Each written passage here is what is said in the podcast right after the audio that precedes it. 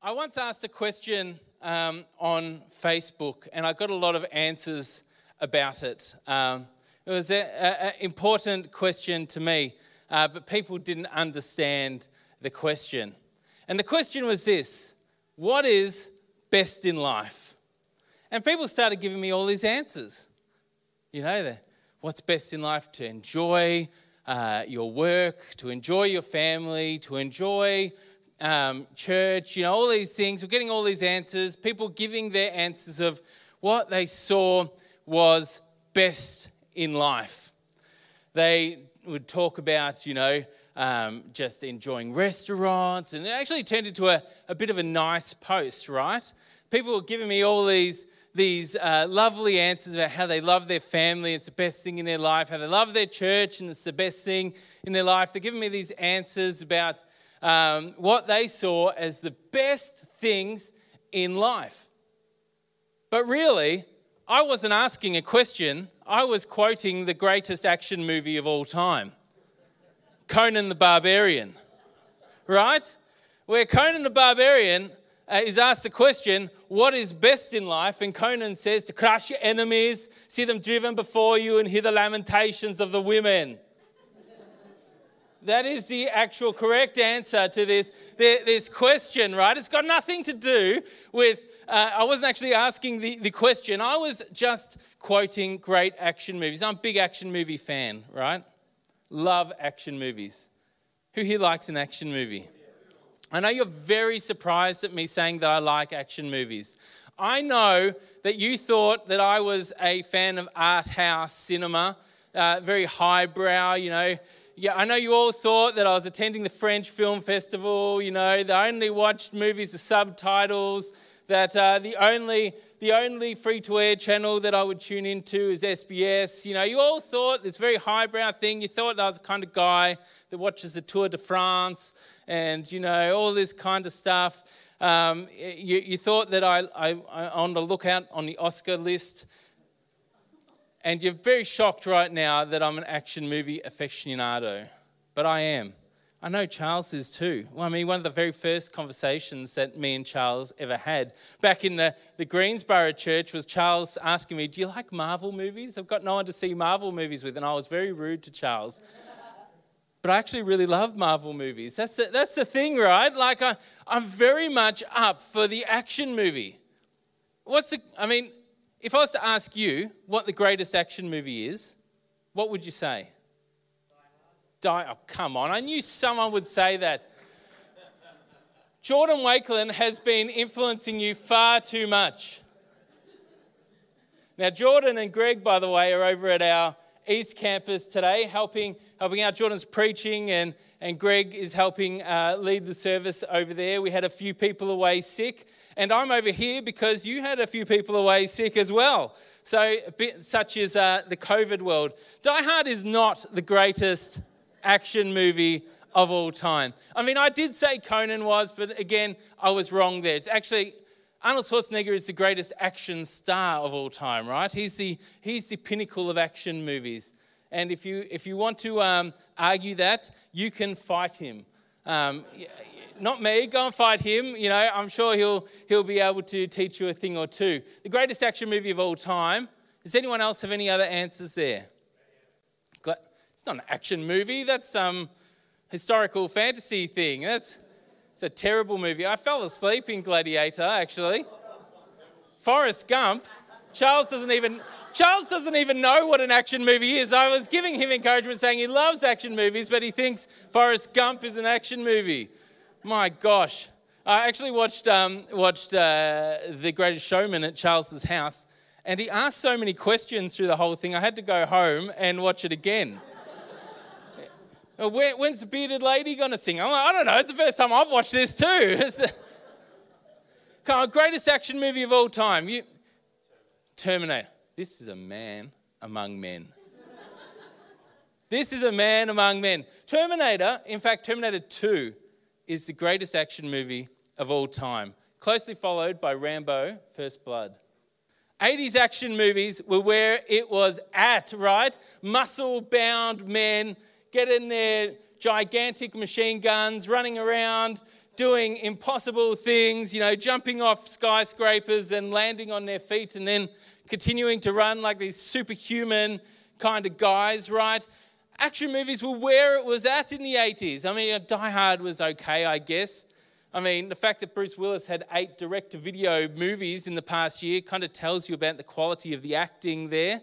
But we're talking about a, an era of truly great cinema, action cinema. Now, if you were to think about um, the Bible, right? Now, I'm going to ask another question, and every, you know, the first reaction that you will have, and this is used to be the same when I was a children's pastor, right? The first reaction you will all have is to say Jesus, right? Because that is generally, you know, you ask a kid a question in Sunday school, they'll just they'll just throw it out, and then the second one they'll throw out is Moses, just in case you know they got it wrong the first time. In fact, one time I asked the group of uh, kids that I had in my kids' church, hey, who, who was on the front desk this morning? And one kid yelled out, Jesus. I'm like, far out, that's surprising. I mean, and then another kid on the other side of the room goes, no, it was Moses. Like, so get rid of your first instinct and answer with your, with your second instinct. If I was to talk about action, right, and strength in the Bible, who would you think of? If I was talking about action and strength, the strong man, the Arnold Schwarzenegger of the Bible, Samson. He is the Arnold of the Bible, right? Long hair like Remy, muscle bound like Remy. The strong man like Remy. Remy came to my house, ate me out of house and home. Couldn't eat for a week after Remy was there. Man, this, this is a man who is well representative of Samson, his luscious locks, strength, good looks, everything, man. You've got it all. Yeah, so there's an advertisement for any single ladies out there. Remy. Samson is the action movie of the Bible. And we're going to hone in on a bit of this story this morning this story of an exceptionally strong man. Let's turn uh, to the beginning of Samson's story. It's at Judges, thir- uh, uh, Judges 13 from verse 3. And it says this Now, um, Samson's mother had been. Um, uh, had a visitation uh, from an angel here, and this is what uh, angel says You are barren and childless, but you are going to become pregnant and give birth to a son. Now, you see, this is a very significant thing. In the Bible, often very significant people are born to barren women. Very significant people. John the Baptist, Samuel, Samson, born to women who were barren. You will give birth to a son. Now, see to it that you drink no wine or other fermented drink, and that you do not eat anything unclean you will become pregnant and have a son whose head is to never be touched by a razor, because the boy is to be a Nazarite, dedicated to God from the womb. He will take the lead in delivering Israel from the hand of the Philistines. Before Samson's mum even conceived him, before um, he was born, she was visited by this angel. The angel said that Samson would be a Nazarite from the womb. The Nazarite vow is outlined actually in Numbers chapter 6 and is an individual and it's a voluntary choice. It's not something that is to be imposed on others, right? However, we see that it is not Samson's personal choice to be a Nazarite. He is chosen by God for this call. This is true for Samuel and this is true for John the Baptist as well. See, there's more similarities there. Born to a barren woman and called to be a Nazarite from the, room, the womb. Now, you might be wondering, what is a Nazarite? What is this, this thing that um, Nathan is talking about this morning? Well, Nazarite is someone who is uh, separated from others and consecrated to God. Although there is no mention of Nazarites before Samson, uh, there is evidence that they existed before the time of Moses because it's written about in Numbers, right? And so the Nazarite need to do these three things. They need to abstain from wine or strong drink.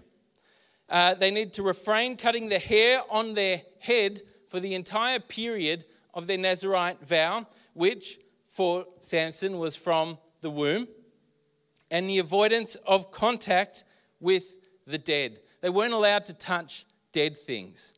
They weren't allowed to come in contact with anything that was dead. So, another uh, difference here in Samson's Nazarite vow to the normal vow is that his was a lifetime vow. It wasn't for a limited period of time as it was often taken by people. This was for his entire life. He was consecrated for, from the womb uh, for his entire life. A Nazarite, for the period of his entire vow, was not allowed to eat or drink um, anything pertaining to grapes. This included raisins, juice, wine. They weren't even allowed to touch the skin of a grape. They would not cut their hair. They would not come near a dead body. And Samson's strength was related directly to his hair. Here is this judge, this strong man, known as Samson, appointed by God. And we learn across the course of this book that this guy is a um, big fan of rhymes. He's a big fan of riddles. Like he he does something, he makes up a rhyme about it, he tells a riddle to people. Like this is it's all the all the trimmings of a great action movie, right? He's taunting his enemies. He's he's strong, this guy. He has incredibly uh, he's incredibly strong, incredible strength, and lovely, untouched hair locks of beauty. Now, actually, I, I, I, was thinking about this the other day. Someone who uh, didn't ever cut their hair, um, the split ends on that are going to be amazing, right? The hairdressers in the house said amen. Like the split ends are going to be, be terrible. It probably really had like three huge dreadlocks that had uh, matted into, into one. But I digress. This man was born for the purpose of delivering the people of Israel from their enemies. Now, often we read this little story, right? And we read it like a children's story because we often hear it as a children's story. We often have these, these key kind of um, people throughout the Old Testament who are like the children's pastors go to. You got the Moses, you jump in there with David, right? And it's always David and Goliath. It, it's, it's nothing else but David and Goliath in the, in the children's pastors um, uh, booklet. I'm saying this as a, you know, as a children's pastor. You know, uh, I'd pull out Samson whenever I wanted to engage a group of rowdy boys. Rowdy boys around, get out Samson. They're going to listen to Mr. Strong, right? But if we read this as a children's story, if we read just the highlights, we miss something incredibly deep, something incredibly mature. This is something, this is a story that gives us a deep insight into how life uh, can and should uh, be lived and how we often live our lives. Now, this is less Dr. Seuss and more Game of Thrones. If you read this, this isn't like reading about um, the action movie with the happy ending and the family walking out in the rain and everything's good. This is a tragedy. This story is a tragic story. Sure, Samson is nothing short of an action epic, but we see quite horrible things happen in the course of his life as well. We see his feats of strength we see him tie two foxes together and set them alight to light the fields of the Philistines on fire. We see him essentially lose a bet and loot uh, 30 Philistine men to pay uh, the, the price of the bet that he or the debt that he owed. We see him defeating a thousand men with the jawbone of an ass. We see great strength. I saw some of you smile then. Sheena, I saw that smile. we see great strength come upon Samson. But Samson's story is essentially a tragedy. If we were to look at him as a pure literary figure, he was flawed and he was complex. He was a complex ruling hero. He achieved great things, but he was also greatly prideful. He had shortcomings that would come back to haunt him. He tested the limits of his Nazarite vow.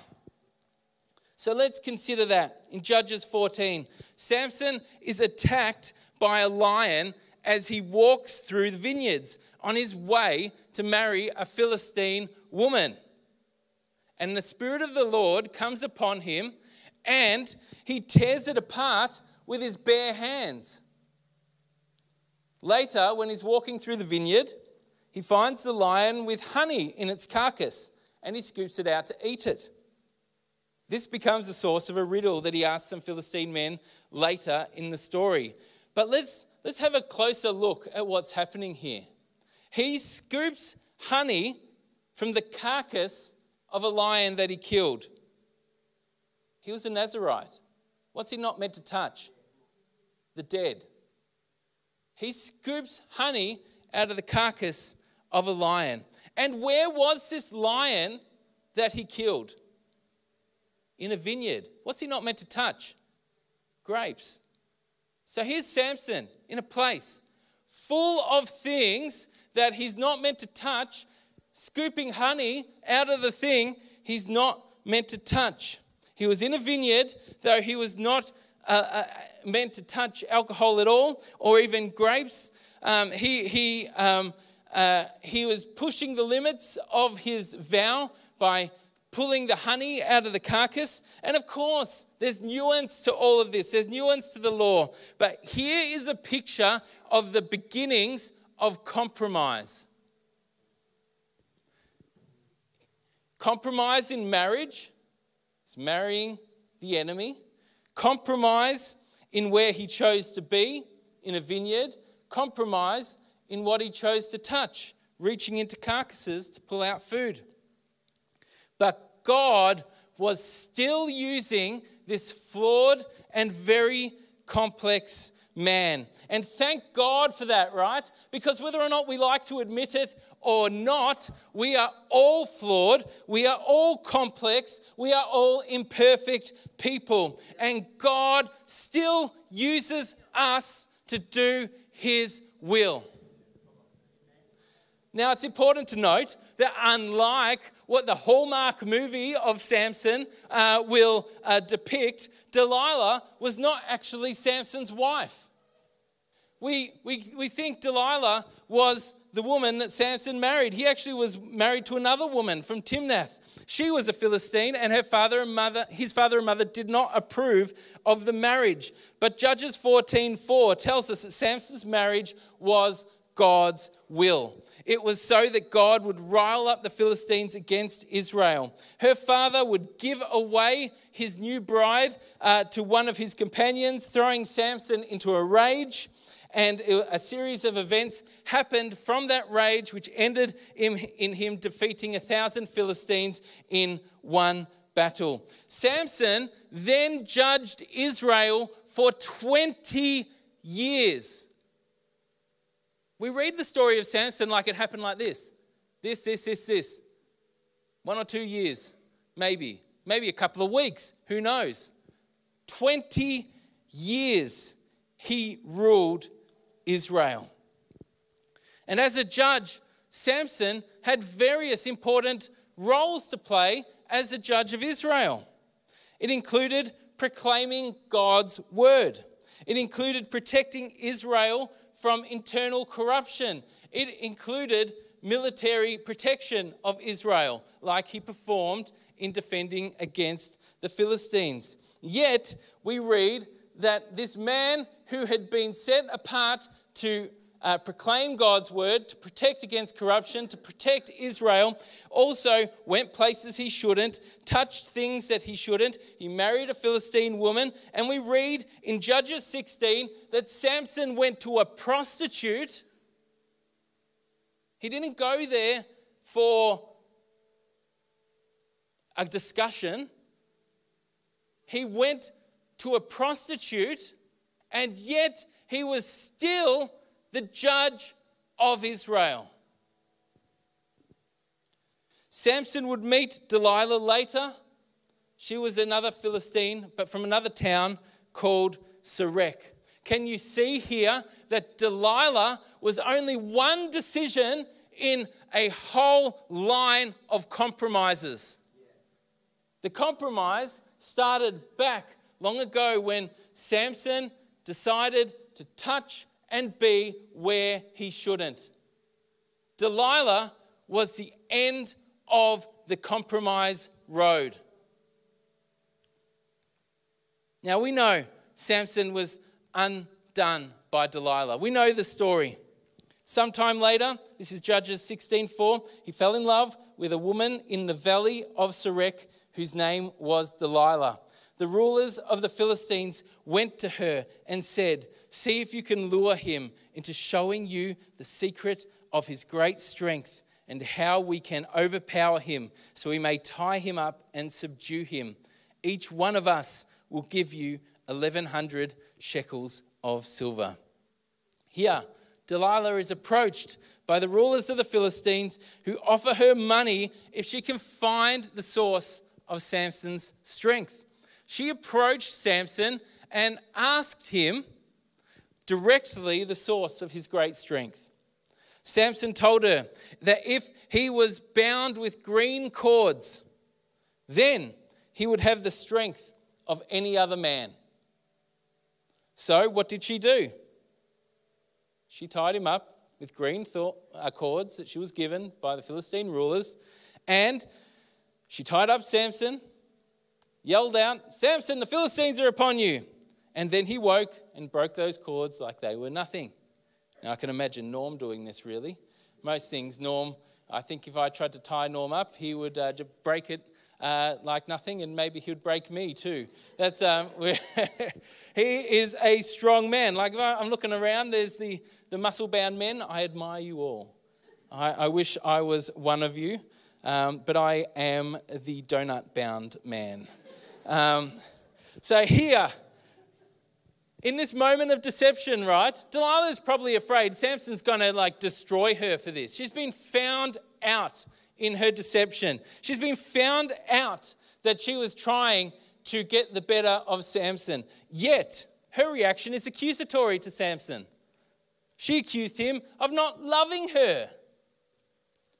Again, Samson Uh, is asked how he could be bound. Samson told her this time it needed to be new ropes that had never been used. Of course, she ties him up and he easily breaks those when the Philistines come in to capture him. Now, this is where you might think maybe Samson was a little bit thick. The guy has been asked, How does, what's your strength? He's been tied up with green cords, right? And he broke that. And he thought, oh, maybe, maybe it's not what, what I thought. Maybe it's just, you know, her way of telling me that she loves me. But then he goes back again and she does it again, right? And so he breaks them, then again she asked. It takes place two more times. This is, I'm thinking, this guy's not the brightest in the, uh, in the classroom here. Third time, he said, um, that she needed to weave seven locks of hair. Then she braided his hair and secured it with a pin, but Samson still had great strength. The final time, Samson told her the truth. She said to him, How can you say I love you when you won't confide in me?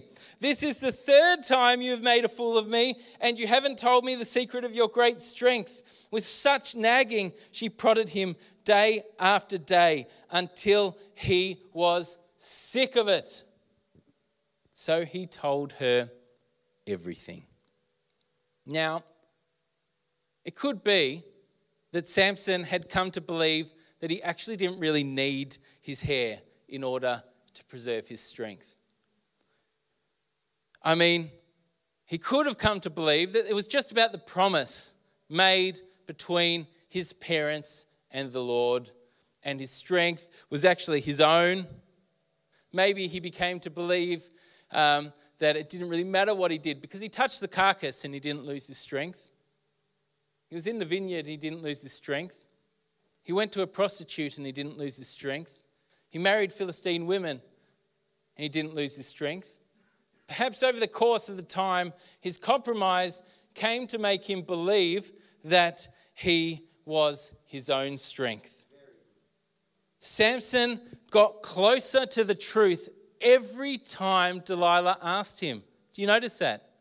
First green cords. Eventually, it got to braiding his hair. It's pretty close, right? He's suddenly directing towards where his strength came from. And as he slept, his hair was cut and his strength was taken.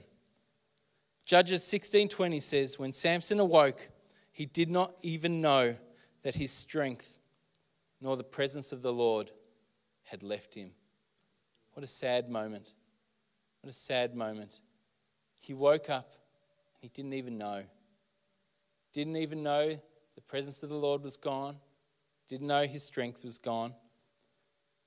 Probably thought he would get away with it, but his flaws, his compromises had undone him. Giving into his desires hadn't robbed him of his strength before, yet now he was captured by the enemy due to his poor decision. You know, it can be the same way for us. Our bad decisions can capture us, undo us, they can rob us. We can be captured by the enemy, by bad decisions, by addiction, by all this stuff. And it often starts with small acts of compromise that slowly rob us of our strength. Think of it this way poor life choices, our choices that divert from how God calls us to live, rob us of our strength. And even if we don't notice it robbing us of our strength, eventually, as our compromises grow, our strength begins to diminish. Think of our financial areas of life. Uh, uh poor decision making and spending in a careless way can lead us losing the capacity to function well financially.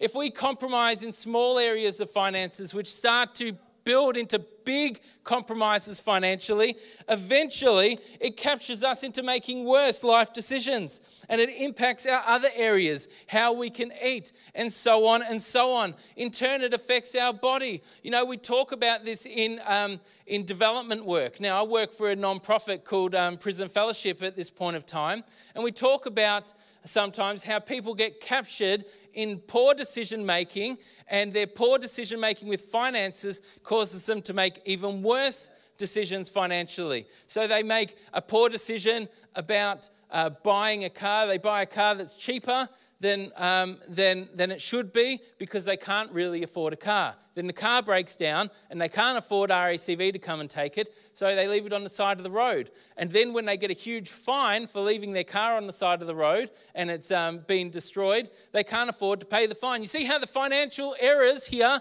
start to compound? That first compromise has become a huge issue and wane on their financial strength by the end. Think of our body. When we don't care for our body, our physical strength deteriorates. Let alone when we abuse it with drugs, alcohol, when we have make terrible food choices, it usually takes hold incrementally, doesn't it? It takes hold incrementally. But addiction takes hold over time. Very rarely does addiction take hold like that. Over time, worse and worse, growing. Think of our spiritual life. When we play spiritual games, when we mess around with witchcraft, when we graft unbiblical belief to our faith, we become spiritually weak. When we do, don't do any spiritual lifting, any prayer, any study, any anything that would um, uh, build us spiritually, we grow spiritually weak. And this is the thing you don't just generally start out hanging out in witchcraft, right? Like, not many people start off going, you know what I'm going to do? I'm going to do some, you know, crazy stuff. coming out of church, the church world. Where we really start to uh, grow weak is when we just don't do anything. We come to church on Sunday and our spiritual lifting during the week just doesn't happen. We don't open our Bibles, we don't pray. You know, I'm not talking legalism here. You don't need to uh, do X, Y, Z to be saved, right? But if we do no spiritual lifting, we're not going to grow any spiritual strength. You ask any weightlifter whether or not you're going to maintain your strength by achieving a, certain weight category of lifting and then just stop. I mean, are you going to are you going to maintain your strength? I mean, Jim will tell you no. You're not going to maintain your strength if you're not doing any lifting, right? You need to actually uh, build and strengthen yourself. Think of our relationships. Think of uh, if we're mean spirited, mean spirited, if we're angry, if we're abusive, if we are thoughtful, thoughtless or, or unfaithful to our spouse with our bodies, our hearts, or our minds, it's usually started on small compromises earlier in the relationship. You find people who are having full on affairs, who are leaving their wives, who are in this terrible situation, usually started out by looking at things on the internet that they shouldn't be looking at. And let me go there, guys. If you think those compromises in the privacy of your study when your wife isn't looking, or when your husband isn't looking, isn't going to take an effect on your marriage, it is. It is. Let me tell you from the side of a man who lost his wife, his relationship, his everything from starting with small compromises. Invest in checking out what we are compromising on because small compromises can do us in. Our relationships will grow weak and wither away when we don't care for them. Think about our mental health. Our mental health suffers, our strength of mind suffers where we don't take time to nurture our health, right? Where we push ourselves too hard, where we take too little time, where we don't practice Sabbath, where we don't process emotions well, then our mental health starts to suffer. We lose strength when we strengthen our sin and we strengthen our sin through small acts of compromise.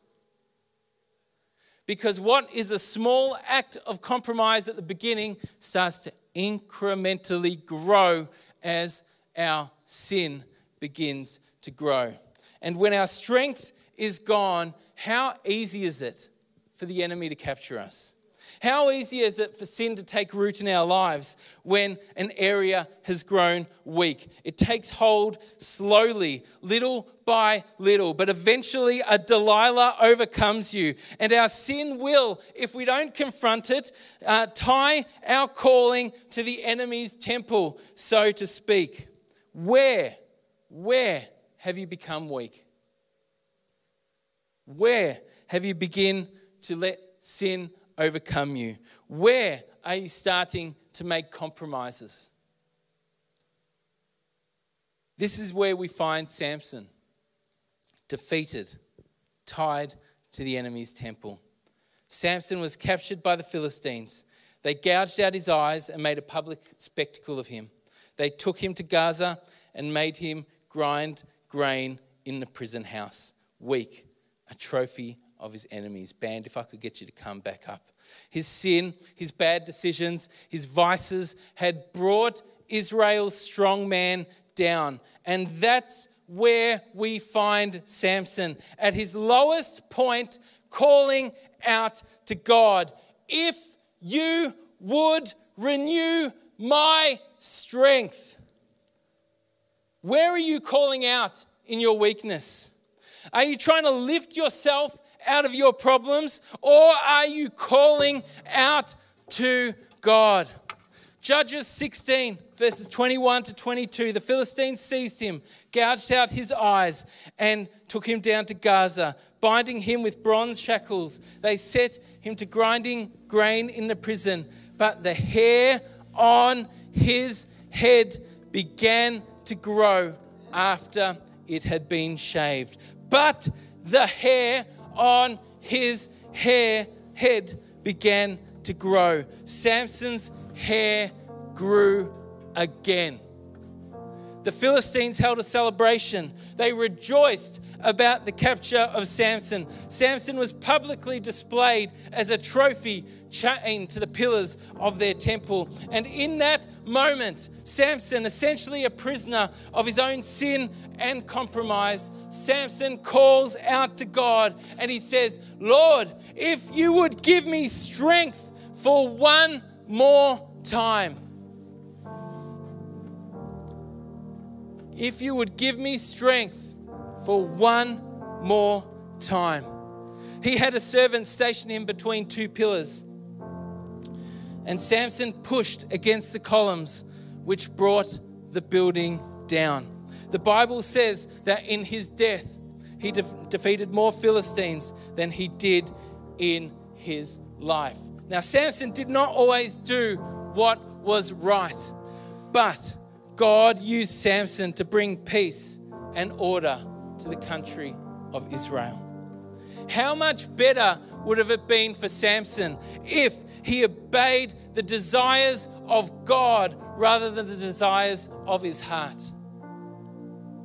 Samson's one good decision, one good decision at the end of his life brought a reckoning to the enemy. One good decision to uh, call out to God returned him to strength, but that was his last act. What area do you need to call out to God for strength in today? What area do you need to make a change in today? What area do you need God to move in today? Because when we call out to God, He answers. Maybe you've grown weak, but when the Spirit of God comes upon us, something changes. Strength is renewed. Call out to God in your weakness. Call out to God. Choose to do what is right. And in our weakness, it's never too late to change. It's never too late to call out to the God who hears and make that one good decision. To take a step back towards doing right. Because we might be a prisoner of our own sin. We might feel like we've become a prisoner of our own compromise. But just like Samson, our strength can return. Like Samson's hair began to grow.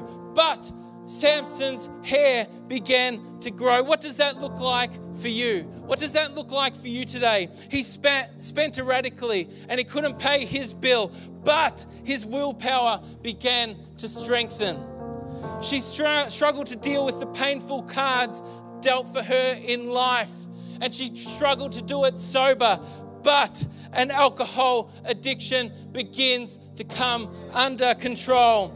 He thought his marriage was over, but his marriage began to feel life in it again. He, we can be like that. We can be captured by our choices. We can be captured by our pain. We can be captured by our compromise. We can be captured by our sin.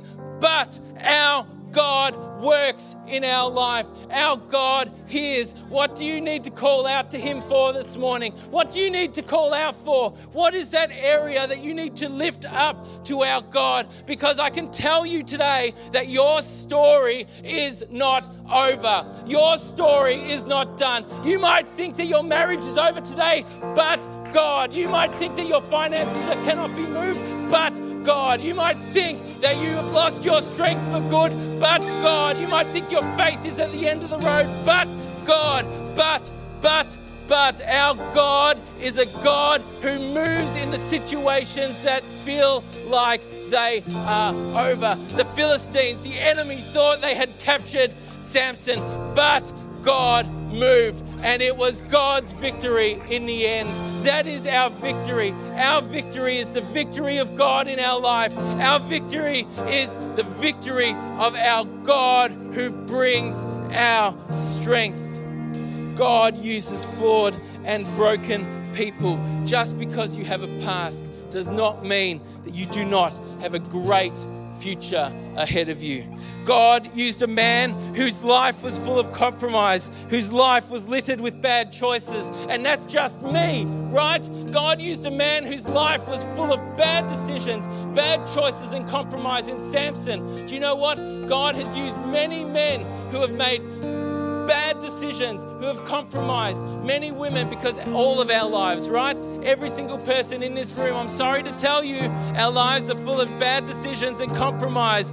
But God, but God, God uses Samson and He can use you today. Thank God that He uses people who fall short. Amen. Because we all do. And when we choose to reach out to God and ask Him to renew our strength, God hears. Despite his shortcomings, Samson is listed in the heroes of the faith in Hebrews 11. Think about that. Think about these shortcomings in Samson's life, but he is listed among the heroes of the faith. One good decision, one step away from compromise, and a step towards him. Let God's strength renew in his life. Can you stand with me today? What is that area? What is that area for you? What is that area that you need God to move in? What is that area that you can say, but God, but God, but God? Father God, we thank you that you are a God who moves into the broken situations of our lives. You haven't left us or abandoned us, Lord God, but you are a God who hears when we call out to you. You are a God who hears when we call out to you. So, God, in every situation, Lord God, where there is sickness, Lord God, we know you are there. You are saying, But I where there is financial difficulty, Lord God, you are there, Lord God. You hear our cries. You have not uh, abandoned us, Lord God. You hear, Lord God, where there's relationship woes, Lord God. You are there, Lord God. Whatever the situation is, Lord God, you are the one who can interrupt that, Lord God, and bring healing and wholeness, Lord. Father God, we pray for breakthrough, breakthrough in these areas, Lord God. Lord God, breakthrough in these areas today.